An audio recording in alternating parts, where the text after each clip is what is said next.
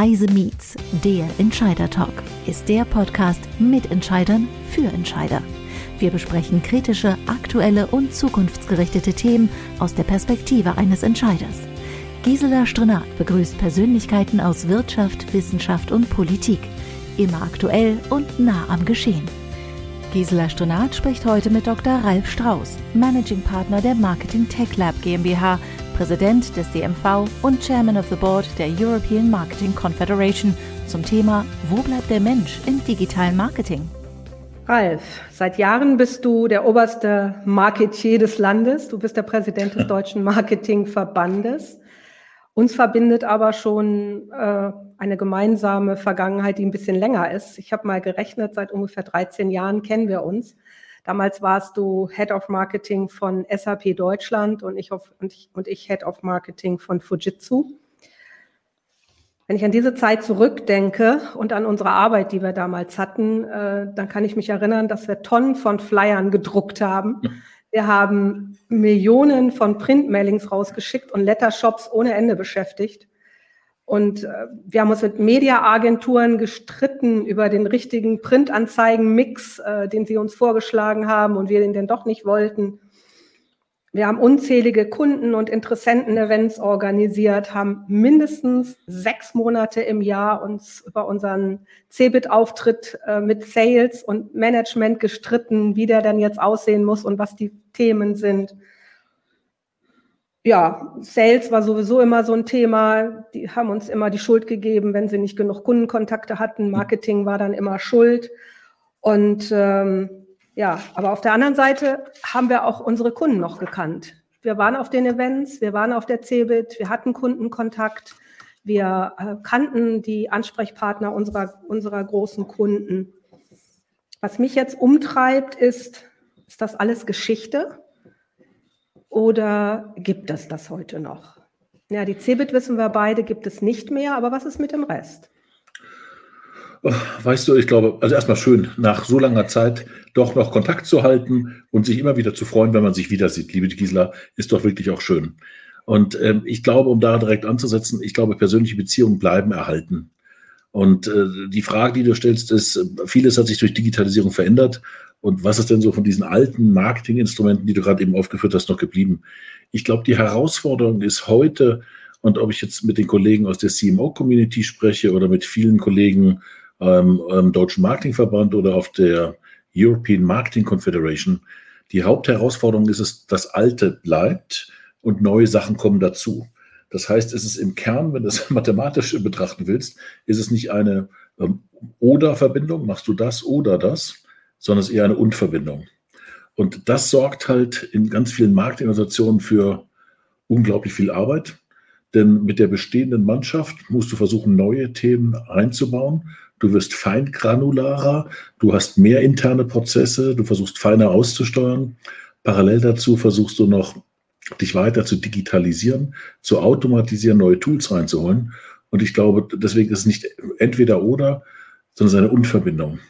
Und ich bin fest davon überzeugt, ähm, ich hoffe nicht, dass die äh, Geschichte mich dann irgendwann Lügen strafen wird, dass du auch Events werden wiederkommen, also nach Corona, denn das Bedürfnis, sich doch persönlich auszutauschen, ist nach wie vor immens. Und du brauchst mal abends nicht nur den virtuellen Kaminfeuer, das virtuelle Kaminfeuergespräch, sondern jemanden, den du mal in den Arm nimmst und sagst, schön dich zu sehen. Und beim Glas Wein unterhält man sich mal über Inhalte und Erfahrungen, die du sonst vielleicht nicht teilen würdest. Deswegen, ich glaube wirklich zutiefst, das ist eine Unverbindung. Und es wird feingranularer. Du hast halt nicht mehr eine Kampagne, eine große, so ein Blockbuster, sondern viele, viele, viele kleine Aktivitäten, unterschiedlichen Kanälen, unterschiedlich ausgesteuert. Ich muss ehrlich sagen, das beruhigt mich. Ich hatte schon gefürchtet, dass, äh, dass so diese, diese persönliche Beziehung komplett, komplett Diese glaube ich, glaube ich echt nicht. Also auch die Kollegen aus der CMO-Community, das sind ja knapp 100 Marketingleiter und Marketingvorstände drin, die sich zweimal im Jahr zum Erfahrungsaustausch treffen. Und unisono, egal welche Industriesegment du bist, egal wie alt du bist oder sowas, unisono kommen eigentlich alle angelaufen und sagen, bitte lass uns wieder persönlich treffen. Uns fehlt genau das, mal die Türe zuzumachen und mal beim Glas Wein oder bei einer Tasse Kaffee mal miteinander zu reden und nicht nur in irgendwelchen blöden Zoom-Meetings oder sonst irgendwelchen virtuellen Meetings zu sitzen. Aber, aber nichtsdestotrotz, nichtsdestotrotz ähm, merken wir, dass diese Marketing-Tools immer mehr überhand nehmen. Also es gibt eine Unzahl an Marketing-Tools. Es gibt ganz viele Dinge, die heute neue Begriffe haben. Es, es gibt ähm, Analytics, wir haben Pro Programmatics, wir haben ähm, Resource Management, wir haben ähm, Tools, die die Erfolge messen und so weiter. Blickt da ein Marketeer eigentlich noch durch? Weil er müsste ja, muss ja heute beides können. Wenn du sagst, das Präsente geht nicht weg, aber er muss das Digitale ja auch können. Also ich glaube, ähm, ja, es gibt, glaube ich, 10.000 verschiedene Tools im Moment in dem ganzen Marketingumfeld. Und wenn wir beiden ganz ehrlich sind, noch in die Vergangenheit zurückgucken, ähm, da hat es ein früher Kollege von mir bei Audi so schön zusammengefasst, wo er meinte, äh, weißt du, wir haben uns 15, 20 Jahre lang erfolgreich gegen CRM gewehrt und jetzt kriegen wir halt, äh, die, die Welle holt uns jetzt halt einfach ein. Ähm, das heißt, selbst solche CRM-Anwendungsszenarien wie Pipeline Opportunity Management oder so Service, Callcenter, sowas äh, sind langjährig eingeführt. Ähm, Marketing hat da immer noch so ein bisschen hinterhergehinkt. Ne? Man hat mal ein bisschen Planung gehabt, Budgets, ein bisschen Aussteuerung gehabt, aber relativ zurückhaltend. Und jetzt kommt es halt von allen Seiten. Du hast zehntausende verschiedene Anwendungen von Data Management, Analytics, Programmatic Advertising und dergleichen mehr ähm, und musst dir halt deinen eigenen Bebauungsplan finden. Also was ist deine Strategie in Richtung, wie baue ich denn ein Data-Driven Marketing auf? Wo will ich denn mal hin? Was ist denn so mein Zielbild? Du musst dir dann überlegen, ähm, wie organisiere ich das denn? Wie, welche Prozesslandschaft gieße ich das denn ein? Und am Ende des Tages, welche Tools brauche ich denn? Auch wenn wir beide ja in der IT-Industrie eine lange Historie auch haben, ich glaube nach wie vor, dass es falsch ist, bei diesem Thema aus so einer IT-Applikationsbrille drauf zu gucken, sondern du musst tatsächlich umso mehr aus den Prozessen und betriebswirtschaftlichen Anforderungen kommen. Also genau das Ding umzudrehen und dann zu entscheiden, wie kann ich das denn, also welche Applikationen machen denn am meisten Sinn für mich? Ähm, wir haben vor, ich glaube, zwei Monaten den Marketing Tech Monitor 2021 herausgebracht, der uns erfreulicherweise gerade aus den Händen gerissen wird, wo wir mal auf insgesamt 140 Seiten beschrieben haben, wie man da vorgehen kann mit Case Studies von Coop, Ernstings Family und, ganz, und Philips und ganz vielen anderen mehr. Und es ist tatsächlich so, dass es ähm, Strategie, Prozesse überlegen, welche Kompetenzfelder, Anwendungsszenarien möchte ich abdecken und dann schaue ich mir mal an, welche Anwendung ich wähle. Wenn man anfängt, direkt aus so einer Anwendung, weißt du, so eine Sonnenbrille aufzuziehen, mit der man auf die Welt guckt, die aus einer IT-Anwendung besteht, endet es meistens in der Sackgasse. Aber wenn ich das richtig verstehe, sagst du, ähm, die Marketingabteilung braucht eine Marketingstrategie, welche, welche Tools sie braucht, wo sie am Ende mit diesen digitalen Tools hin möchte. Ähm, sie muss ihre, ihre Use Cases oder ihre Anforderungen definieren und daraus ergibt sich dann auch das Portfolio der notwendigen Tools. Ja, was, was ist denn so, Gisela, deine Strategie in Richtung Data-Driven Marketing? Mhm. Wie, was macht denn in deinem Industriekontext Sinn? Wie könnte denn ein, ein Evolutionspfad aussehen jetzt für die nächsten Jahre? Das passiert ja auch nicht über Nacht um dann aus den Use Cases, aus den, aus den Prozessen, aus den Fachanforderungen herauszugucken, welche Anwendung macht denn dann Sinn. Mhm. Haben wir natürlich eine Hürde ganz oft, dass es halt keine geübte Tradition ist, in Prozessen, Anforderungen, Use Cases zu denken, geschweige dann zu gucken, wie mache ich denn so ein Mapping in Richtung IT-Anwendung, also welche wähle ich denn dafür aus. Und ähm, aber alle, zumindest Organisationen, die ich jetzt kenne, sind auf dem Weg oder rüsten sich auf den Weg, sich diese Kompetenzen noch mehr anzueignen. Auch die Zusammenarbeit mit IT halt neu zu definieren. Was erwarten diese Unternehmen denn vom Einsatz dieser digitalen Tools? Ich glaube, es sind mehrere Sachen. Das eine ist so interne Prozesseffizienz. Wie schaffe ich es denn, was ich gerade eben gesagt habe, massenhaft, granularer, fein ziselierter Kundenaktivitäten auszusteuern? Eine Gisela Stranert ist bei mir irgendwo beim, auf Social Media auf irgendeinem Kanal unterwegs und die sagt, ich mich interessiere mich für Rotwein, Weißwein oder was auch immer und ich versuche ihr dann praktisch direkt in Realtime, Neartime individualisierte Angebote auszusteuern. Das schaffst du nicht mehr manuell. Das heißt, das eine ist so interne Effizienz, das andere ist externe Effizienz und Effektivität auch in der Kundenansprache. Also wie schaffe ich es denn möglichst weitgehend automatisiert, massenhaft ähm, Einzelkunden anzusprechen und gleichzeitig noch meine operativen Prozesse im eigenen Hause möglichst nicht äh, bei kleiner Budgetflamme zu fahren. Das heißt, ich habe so zwei Seiten. Interne Effizienz und externe Effektivität in Richtung Kundenansprache. Dann lass uns doch jetzt noch mal ein bisschen tiefer einsteigen. Ähm, wir beide kommen aus dem B2B-Marketing, was ja ein bisschen anders aussieht als ein B2C-Marketing. Und ähm, wenn wir jetzt als ersten Punkt mal sagen, ähm, gibt es da einen Unterschied beim Einsatz der digitalen Marketing-Tools und Methoden? Früher war das immer sehr unterschiedlich, B2B und B2C. Ist das in, in der Digitalisierung immer noch so? Du, ich glaube, es ist nach wie vor heute noch. Im B2B-Marketing sprichst du halt nach wie vor über so klassische Instrumente wie Lead-Management. Ich erzeuge ein Lead und dieser Lead soll dann weiter prozessiert werden. Im ähm, B2C-Marketing sprichst du halt deutlich mehr über Reichweite, Frequenz, wie oft erreiche ich die Leute, eine höhere Kanalvielfalt. Ähm, arbeitest nach wie vor mit Marktforschungsinstituten zusammen, ob es nur IRI ist, Nielsen-Daten im Abverkauf sind und, und, und, und, und. Kriegst tausende von unterschiedlichen Datenpunkten eingespielt und versuchst halt darauf, auf dieser Basis dann auch Thema Data Analytics, Marketing Analytics zu optimieren. Also ich glaube, B2B-Marketing läuft tendenziell noch etwas ähm, traditioneller, dass du versuchst, wieder auf so ein Lead-Management rauszukommen und beim B2C halt deutlich stärker versuchst, unterschiedlichste Sachen unter einen Hut zu bekommen. Mhm. Nun wissen wir ja beide, dass Deutschland ein sehr stark mittelstandsgeprägtes Land ist. Ähm, ist der Mittelstand auch schon so weit, ähm, mit diesem Tool zu arbeiten oder sind, sind da die, die, die Mittelständler in Deutschland noch ja klassisch unterwegs?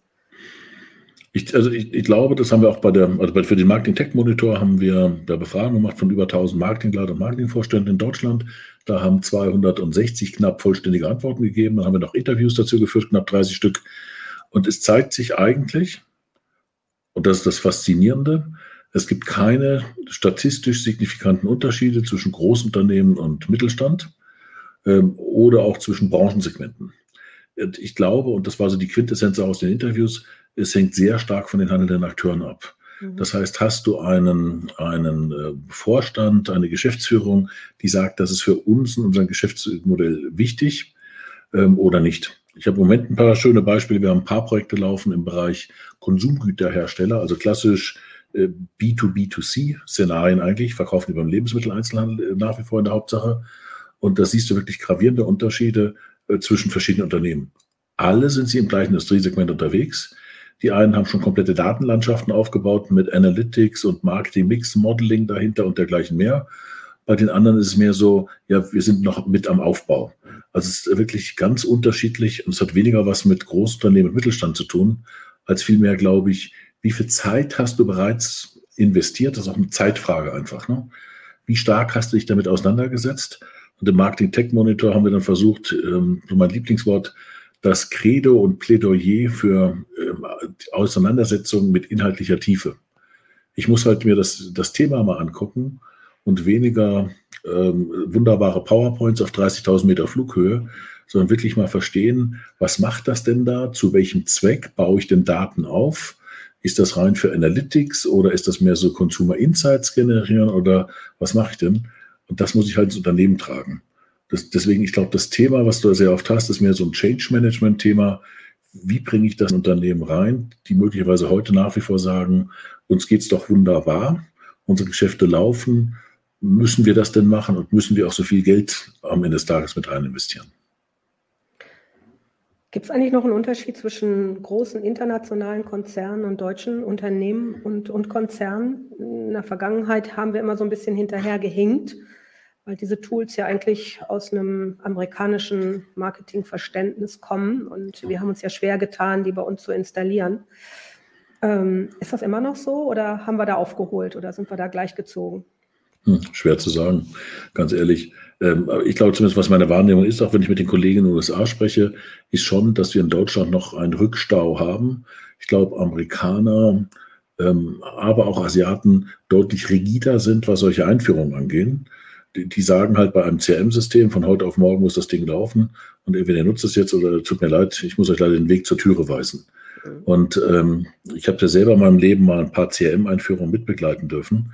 Ähm, der Engpass tatsächlich bei den Projekten war weniger funktional, sachlich, auch meistens weniger technisch, sondern vielmehr die Frage, wie kriege ich das in so eine Organisation eingeführt. Ne?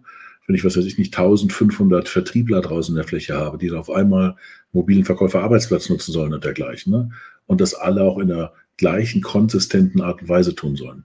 Also ich glaube, dass äh, da sowohl der asiatische Bereich als auch der nordamerikanische deutlich schneller ist, deutlich rigider ist mit allen und damit verbundenen Vor- und Nachteilen. Na, gerade bei den amerikanischen Konzernen sind, welche Rolle spielen denn Anbieter wie Google, Facebook, LinkedIn und so weiter? Ja. Gerade auch in unserem Marketingmix. Also das, ähm, gute Frage. Man spricht ja auch bei Google, Facebook und sowas immer von den Wallet Gardens, weil sie ihre eigenen äh, Datenpools letztlich im Hintergrund haben. Und ähm, das Ironische ist ja in Deutschland, aber Europa, es hängt ja mit der europäischen Gesetzgebung zusammen, dass wir versuchen, durch E-Privacy und GDPR und dergleichen eher mehr Autonomie auch für deutsche Anbieter zu gewährleisten. Das sollte zumindest einer der Effekte sein. De facto versucht, äh, führt es dann dazu, dass alle Anbieter mit sogenannten Logins, sprich Facebook oder Google, dann eher, ich sage immer, aus den Gartenzäunen werden dann römische Palisadenzäune, weil tatsächlich die, die Mauern werden eher noch höher. Das heißt, du hast abgegrenzte Datenpools und die monopolistischen Strukturen nicht, aber oligopolistische Strukturen werden eher noch weiter zementiert. Und das zeigt sich auch bei den Unternehmen, noch die wir in der Befragung drin hatten. Ähm, je weiter fortgeschritten du bist, je weiter du dich damit beschäftigt hast, auch mit dem Thema Daten, Datenmanagement, hast eine eigene Datenstrategie, welche Daten möchtest du sammeln, desto mehr versuchst du von den großen GAFAs wegzugehen und sagst, ich möchte praktisch nicht permanent bei, bei meinem Drogenhändler sitzen, und, äh, sondern ich möchte selber Datenpools aufbauen, möchte Autonomie gewährleisten und selber auch Know-how aufbauen unabhängig von irgendwelchen oligopolartigen Strukturen. Und ähm, es zeigt sich auch, wenn du anfängst mit dem Aufbau von Data-Driven Marketing, gehst du normalerweise erst, hast das äh, Google Marketing Center, nutzt du das, Komma, wenn du mehr Erfahrung gesammelt hast, weiter fortgeschritten bist, auch eine Frage der Zeit und auch Kompetenzen und Geldeinsatz, dann normalerweise gehen Unternehmen rein und fangen an, Best-of-Breed-Solutions für sich zu gewinnen und schrittweise ihren eigenen Marketing-Tech-Bebauung äh, zu organisieren. Bedeutet das nicht auch, wenn du das jetzt so beschreibst, äh, dass wir immer mehr kleinteiliger werden im Marketing? Wir beide sind noch so Marketing-Generalisten gewesen, die irgendwo von allem was verstanden haben, vielleicht nicht bis in die Tiefe, aber wir wussten, worum es geht. Wenn ich das jetzt höre, was du sagst, äh, haben wir ja ganz viele unterschiedliche Tools, unterschiedliche Sichten. Ähm, der, der, Mark, der, der, der ähm, Marketing Manager macht die Strategie und dahinter müssen ganz viele Experten sitzen. Kommen wir da nicht in so eine Silo-Landschaft rein? Und ähm, schaffen, wie, wie, schaffen wir es, aus diesen Silos rauszukommen und den Kunden als Ganzes zu betrachten?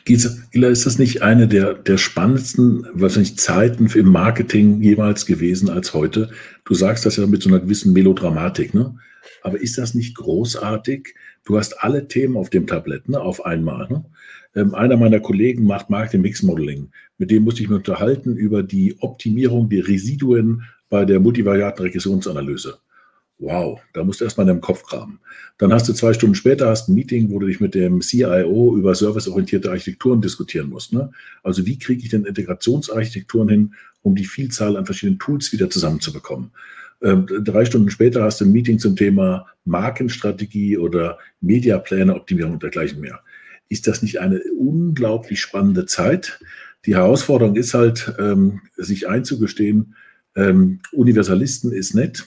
Du brauchst immer mehr ein Heer an Spezialisten um dich rum in einzelnen Fachdisziplinen und musst die immer wieder halt zu neuen crossfunktionalen Teams zusammenschneiden. Das heißt, alles, was wir die letzten, ich sag mal, 400 Jahre diskutiert haben, ne? Crossfunktionale Teamarbeit, ne? die brauchst du, die ist essentiell. Es kann keiner mehr verstehen, was im Marketing Mix Modeling, wenn einer meiner Kollegen anfängt, äh, die Residuen tatsächlich zu optimieren. Ganz ehrlich, irgendwann nach zehn Minuten muss ich auch sagen, äh, sorry, ich bin jetzt irgendwie bei der dritten Ableitung bin ich gerade ausgestiegen. Ähm, genauso bei serviceorientierten Architekturen. Und das Spannende ist ja, viele der Sachen, die wir ganz lange diskutiert haben, musst du jetzt heute einsetzen. Und das fordert dich immens, auch als Führungskraft, dir selber einzugestehen, es gibt einige Themen, die kannst du einfach selber nicht lösen. Da, da musst du einfach, du brauchst einen Experten, dem du einfach komplett vertrauen kannst. Und deine Aufgabe ist dann mehr zu gucken, wie bringe ich denn ein Orchester aus den unterschiedlichsten Typen, Fachbereichskompetenzen, Sozialisationen damit auch verbunden, Wie bringe ich die denn zusammen? Und ganz ehrlich, Gisa, wenn es, glaube ich, mal eine spannende Zeit gegeben hat in dieser Funktion Marketing, dann ist es jetzt. So leid es mir für uns beide tut. Aber äh, das, was da heute passiert, das ist der Wahnsinn in Tüten. Und alles, was du die letzten 20 Jahre mal diskutiert hast unter dem Schlagwort CRM, kriegst du heute alles auf den Tisch.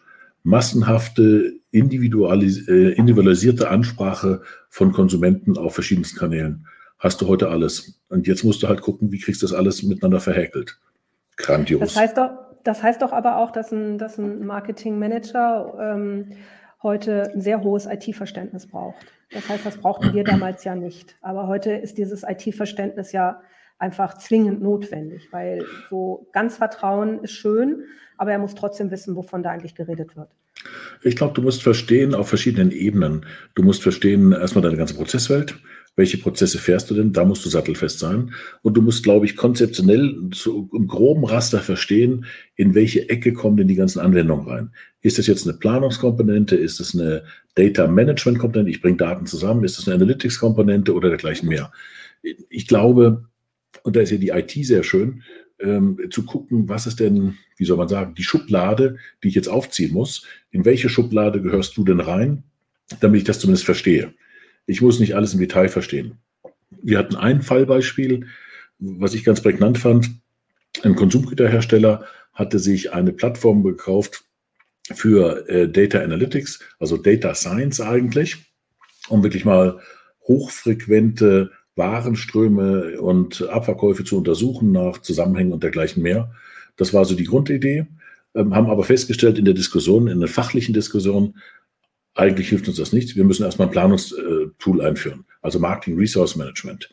Und da haben sie selber dann gesagt, wir haben sehr viel Geld ausgegeben für so ein Data Analytics Tool, aber eigentlich das Anwendungsszenario, das wir brauchen, was ganz anderes. Und deswegen sage ich du musst zumindest verstehen, wo kommt denn das oder wo gehört denn das Problem hin? Wo muss ich das denn einsortieren, um mir dann für diese Schublade die Experten an den Tisch zu holen, die mir halt dann dabei helfen? Und was ich halt unglaublich spannend finde, ähm, es ist jeden Tag etwas Neues. Während wir, du hast vorhin so schön gesagt, das war unsere Zeit war auch nicht langweilig, Gisela. Nein, also wir hatten auch Spaß. Ne? Aber, aber heute, du hast jeden Tag neue Themen auf dem Tisch, wo du jeden Tag dir neu überlegen musst, Herr im Himmel, was mache ich jetzt mit diesem Thema? Kann ich das jetzt selber lösen? Oder steige ich bei der vierten Ableitung von Residuen, steige ich dann auch mit aus? Hm. Und ich finde es unglaublich spannend, unglaublich motivierend. Und selbst äh, klassisch oder Kolleginnen und Kollegen, die so eine klassische Brand-Marketing-Ausbildung haben, also klassische Konsumgüterhersteller, sagen, es ist unglaublich, wie sich das weiterentwickelt. Und ich fühle mich teilweise schlecht, weil ich immer gucken muss, dass ich da irgendwie hinterherkomme. Das heißt, der Bedarf, sich auszutauschen und der Bedarf an qualitativ hochwertigen Informationen ist einfach riesig. Und das versuchen wir, und du hast ja vorhin schon gesagt, auch in meiner Rolle als Präsident des Deutschen Marketingverbandes oder als Chairman of the Board der European Marketing Confederation abzudecken durch Webinare, durch Inhaltsangebote jedweder Couleur, weil der Bedarf in der Fläche ist einfach riesig. Und ob du Großunternehmen bist oder Kleinunternehmen, äh, jeder möchte gerne wissen, wie mache ich das denn? Aber bitte jenseits von einem 400 Seiten PowerPoint-Pitch, wo mir jemand versucht, was zu verkaufen, sondern ich muss mal versuchen, das Thema ernsthaft zu verstehen. Was würdest du denn jetzt einem mittelständischen Unternehmen empfehlen, der zwei Marketiers hat? Ähm, was braucht er, um erfolgreich zu sein? Was, müsst, was braucht er für Mitarbeiter und was braucht er für Tools?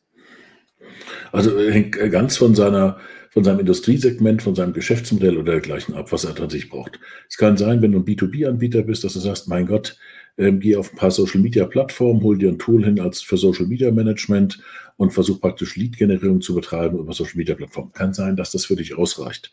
Oder du bist etwas ähm, ausgefeilter unterwegs, würde es vielleicht für dich Sinn machen, deine ganze Planung, Planungsstrukturen einmal unter einen Hut zu bekommen.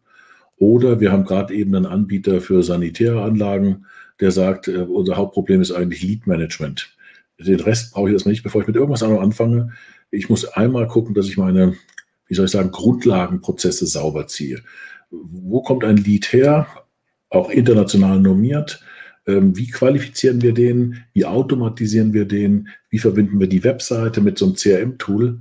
Äh, meine Mutter hat früher immer dazu gesagt, Junge, mach mal deine Hausaufgaben. Also es ist ganz unterschiedlich, wirklich. Ähm, wichtig ist halt nur, alle unisono schauen, dass sie A, ihre Prozesse effizienter gestalten und B, anfangen, eigene Datenbestände deutlich stringenter aufzubauen. Und wir beiden kommen ja leider Gottes noch an einer Zeit, wo CM auch selten funktioniert hat, weil die ganzen Daten auf 24 Systemen verteilt gewesen sind. Ne? Und ich glaube, da ist im Moment mehr der Klemmer, wo du sagen musst, sorry, das geht nicht mehr. Ich verstehe ja, warum das alles gewachsen ist historisch, ist, ne, aber es kann keine Entschuldigung sein. Wir müssen daran. Und äh, das macht halt sehr oft Bauchweh. Also das heißt, wir müssen auf jeden Fall, egal ob Mittelstand, ob großes Unternehmen, wir müssen Datenstrukturen aufbauen, wir müssen das Ganze automatisieren, weil da wird keiner dran vorbeikommen. Das muss einfach, einfach funktionieren. Aber wenn du jetzt mal deine große Glaskugel rausnimmst, ihr diskutiert ja sicherlich auch viel über die Zukunft, was wird noch kommen. Äh, was siehst du denn in den nächsten Jahren? Was wird sich denn noch verändern? Also ich, äh, ich glaube, das, was wir jetzt im Moment vor der Brust haben, äh, ist schon eine relativ ordentliche Packung. Äh, ich schätze mal, dass das Thema Marketing Tech, also welche Tools, Instrumente nutze ich denn, welche Prozesse setze ich an, uns noch die nächsten sechs, sieben Jahre begleiten wird. Das ist, du hast unterschiedliche äh, Zustände, wo Unternehmen stehen, aber bis sich das im Markt auf breiter Sicht durchgesetzt hat, wird uns sicherlich noch begleiten. Ähm, zweitens, das Thema Marketing Analytics, Marketing Spend Optimization wirst du deutlich stärker in den operativen Prozessen, wie soll ich sagen, mit den operativen Prozessen verheiraten, beziehungsweise weiter automatisieren. Früher hattest du ja so deine, deine Data-Nerds irgendwo im Keller sitzen, die haben irgendwelche Analysen gemacht und hast dir auf Reports, hast dir halt angeguckt, was man als nächstes machen muss. Ich glaube, die wirst du mehr mit deinen operativen Steuerungsprozessen direkt verbinden. Also, dass du gar nicht mehr so einen Medienbruch hast zwischen Analytics und der operativen Aussteuerung, sondern das direkt dann reingeht. Äh, zumindest in Near-Time. Und ähm, wenn wir das zusammenwachsen über die nächsten Jahre starten, ich sage mal vier, fünf Jahre, glaube ich, haben wir ordentlich was noch was zu tun. Also wenn ich unser Gespräch jetzt nochmal so in, in drei Worten zusammenfassen darf. Wir haben jetzt endlich die Daten, die wir damals nicht hatten. Aber ähm, wir, wir bleiben beim, beim Menschen, der immer noch wichtig ist, egal ob in der Datenbank oder nicht in der Datenbank. Und unsere alten Instrumente, die wir als klassischen Marketinginstrument hatten, wie, wie ein Event oder auch eine Anzeige, ist davon unabhängig und wird auch noch weiterleben. Ich glaube ja. Verstanden? Ja, ich glaube ja. Und deshalb, wie gesagt, eine Kombination ist eine Und-Kombination. Die alten Instrumente bleiben bestehen. Ähm, ich weiß nicht, ähm, ob du nochmal, wir beide haben auch früher uns immer wieder getroffen auf einer Messe wie einer CeBIT. Was ich nicht weiß, ist, wirst du nochmal Messen in dieser Größenordnung haben tatsächlich? Oder ändert sich nicht die Messelandschaft, dass du ganz viele Sachen virtuell haben wirst auf der einen Seite und auf der anderen Seite dann eher Spezialkonferenzen oder Angebote, wo sich mal 100 Leute treffen oder vielleicht sind es 200, die sich halt ein Spezialthema immer angucken und eher ganz fokussiert dann da reingehen. Messe war auch tatsächlich ein Messplatz, ein breites Angebot, wo man sich informieren konnte über alle möglichen Sachen. Frage, macht man das heute noch? Hat auch was mit Reisekosten zu tun und all dergleichen mehr. Machst du das noch oder sagst du nicht, es differenziert eher weiter aus? Du hast ähm, Vielzahl von kleinen Spezialangeboten, dann hast du große Messen noch virtuell. Ähm, aber dann ist die Frage die, wie sieht dann die Zukunft der Messelandschaft auch irgendwann aus?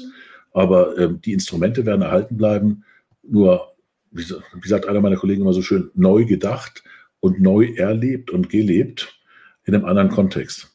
Und ich, meine größte Sorge ist, leider Gottes, äh, wir beiden, wie gesagt, haben auch viele Kongresse und Messen damals besucht. Ich bin mir nicht sicher, ob es so richtig große Kongresse mit CeBIT damals, eine halbe Million Menschen, ob es sowas nochmal geben wird. Da habe ich, habe ich auch wenig Hoffnung, weil ich glaube, das sehe ich genauso wie du, es wird sich vieles verändern, vieles verlagern. Aber wir haben ja schon am Anfang unseres Gesprächs festgestellt, es muss nicht alles schlecht sein, was da jetzt neu kommt. Das ist immer nur der Blick zurück, so dieses, äh, diese Retroperspektive, dass man sagt, ja, war alles besser, aber das ist ja nicht so. Wir haben heute, wie gesagt, viele Möglichkeiten, die wir damals nicht hatten und ich glaube, das muss man auch sehr positiv bewerten. Ja, wir beiden haben uns immer damals geärgert, dass wir es nicht geschafft haben, massenhaft individualisiert ähm, Kunden und Prospects ansprechen zu können. Heute hast du die Instrumente. Ähm, heute beschweren wir uns alle drüber, so ein Mist, da gibt es so viele Instrumente, wie kombiniere ich die jetzt miteinander? Also ähm, einen Grund zum Meckern finden wir sicherlich immer wieder. Das ist auch eine deutsche Eigenart, glaube ich. Aber ist eher das Positive zu sehen und zu sagen, mein Gott, welches tolles Instrumentarium haben wir denn heute eigentlich zur Verfügung? Und es obliegt komplett uns selbst zu gucken, was macht in welcher Umsetzungsgeschwindigkeit für das jeweilige Unternehmen wirklich Sinn? Ähm, wie gehe ich das am besten an? Und wie schaffe ich auch so etwas für mich gewinnbringend einzusetzen? Wovor ich, was ich noch sehe, weil du mich vorhin gefragt hast, was ich sehe, ist eine große Abkehr von Großprojekten. Wir sind auch in einer Zeit groß geworden, da gab es noch Großprojekte Unternehmen. Ne? CRM-Einführung, 700 Leute im Projekt, 20.000 Leute sollten das Ding bekommen oder sowas. Ne? Ich glaube, dass das umso weniger heute hast. Das ist eher kleine, inkrementelle, minimal viable Products, die dann langsam durch Unternehmen durchgeschoben werden. Also es ist auch eine andere Art, auch selbst Projekte zu machen und deutlich stärker an der Organisation ausgerichtet. Was kann denn die Organisation verdienen oder verdauen über die Zeit hinweg? Spannend. Ralf, vielen Dank für das Gespräch. Time, time to be in Marketing. Genau, Time to be in Marketing und Marketing bleibt und ist einfach spannend und ist einer der schönsten Berufe, die es gibt. Wird immer, wird immer spannender, Gisela, sehr umgekehrt. Ja. Und der Bedarf ist halt riesengroß. Deswegen freue ich mich auch sehr, dass du es aufgegriffen hast, auch mit der Podcast-Serie über Heise hinweg. Ich glaube, dass der Bedarf riesengroß ist, zu sagen, wie mache ich das denn? Wie gehe ich das denn an? Und zwar jenseits von, wie gesagt, einem Sales-Pitch, mal zu gucken, inhaltlich orientiert, wie arbeite ich mich denn da langsam durch? Gratulation. Vielen Dank. Danke fürs Gespräch, Ralf. Super, danke dir. Das war Heise Meets, der Entscheider Talk. Beim nächsten Mal begrüßt Gisela Strenat Gerhard Lesch, Director Business Development Healthcare and Life Science bei Intel zum Thema Digitale Revolution im Gesundheitswesen. Worauf warten wir?